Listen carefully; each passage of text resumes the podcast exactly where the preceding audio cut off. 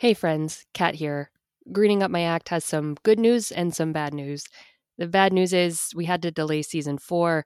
It was supposed to come out February 6th, but we had some things come up, so we're going to push it back till February 20th.